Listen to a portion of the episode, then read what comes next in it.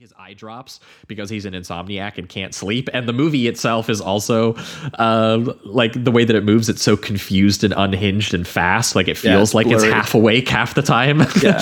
um and but he'll take like eye drops and then it will cut to like ants crawling on the corpses of an eyeball the same Mm-hmm. and and it'll like merge those two shots together or c- cutting between him having sex with his wife and then imagining Being totally like distracted. Yeah, well, and, and her hand turning into like X-ray shots from a hand, which then become the actual X-ray shots from like the case at work. Yeah. and uh, you know, like it's Like, it's just all melting together, and he can't really focus on what he probably should be focusing on.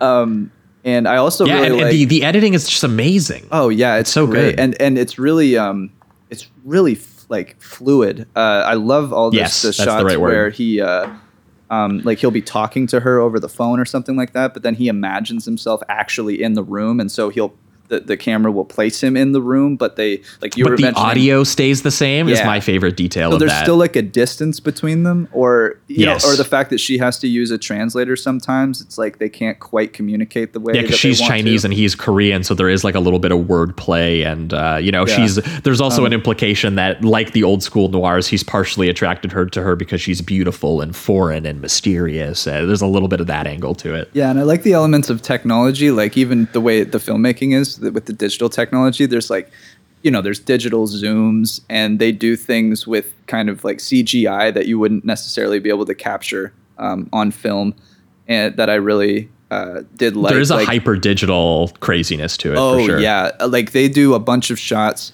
What I, one of my favorite aspects of the filmmaking uh, and the camera work in particular was all of the POVs of things that are like dead or inanimate objects. Like they have POVs of there's one great fisheye lens where it's literally a dead fish and it's looking at them, um, uh, or at least the camera is in the eye. And what he does is he he still puts like some of the pink, you know. Uh, muscles or whatever that would be around the eye um, within Like the on the lens? itself on the lens. Yeah. uh, he does a really cool thing where the, the guy So he'll sick. look at his phone because he's usually he's, he's texting a lot in the in the film, um, and he it- it'll be from the actual point of view of inside the phone. So the the the time on the phone will be like mirrored and uh, kind of flipped and looking at him as he's like pressing buttons and stuff.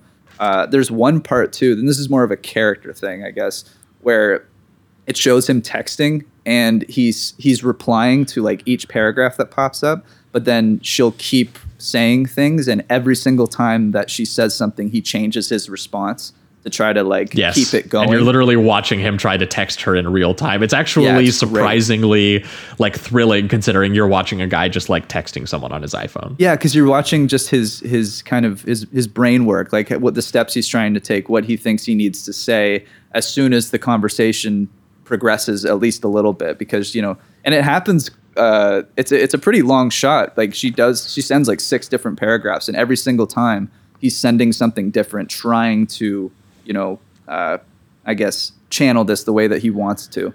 So it's um i, I loved all those aspects of it. Yeah, well, and there's one amazing overlay where like it's like a shot of his face and his eyes and the the overlay is that we're looking through his phone screen and it's just a huge close up of the three dots that like she's typing. Yeah. And he's just like he's so fucking stoked about whatever it is that she's gonna she's gonna say. Like he just Yeah. he he can't he he legitimately can't wait, which is such a cool thing because we know and I don't think he knows exactly at that moment yet, but he suspects that he she could be the killer. And Oh, it yeah. totally and by the by the by the middle point, it is confirmed that she was the killer essentially. Mm-hmm. Um, and it, it it it does break his heart to learn that because one, he solved the case. The case is over. now he has to arrest her, and this this this sort of foreplay that they are having, where it was ambiguous, that's what they're both really attracted to, and what they both really are into. Which is like like his first meeting with her, for example he's meeting with the wife of a dead man who you know supposedly abused her and we find out later she might have done she might have been or she might have also done some of it to herself because she was there was some elements where she was like making it look like her partner like destroyed her apartment when he didn't and stuff like she's she's a, a pretty smooth criminal operator when she gets to you know reveal how it is that she like faked his suicide letter and all the various things that she did. But before we learn that about her he's just entranced by how beautiful she is and how she appears kind of tired and tortured and kind of messy and um, the interrogation sequence with her where she like laughs at one point during the interrogation which everyone else on the case is put off by but he's not.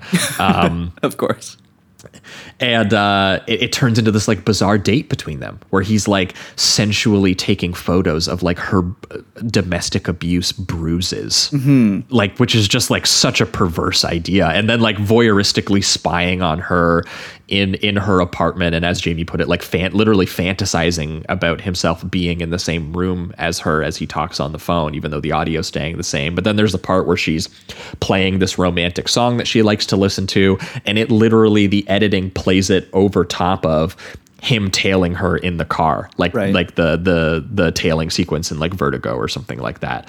And yeah like just all of these details continue to build where he is just he's slowly and the movie is subjectively getting you swept up in the headspace of someone who is just completely hypnotized by this woman. Yes. Um, and yeah, in in that respect, it's incredibly effective, and actually does kind of make it heartbreaking when you know it is revealed that you know she uh, she is a little bit more of a dark operator than he expected, and is you know really good at manipulating people, and honestly, he feels a little bit manipulated by her. Mm-hmm. Um, yep because she can she there, there's a certain point where they reveal that you know she knows she's being watched. I love the gag where she goes out of her apartment in the morning and finds him like asleep in his car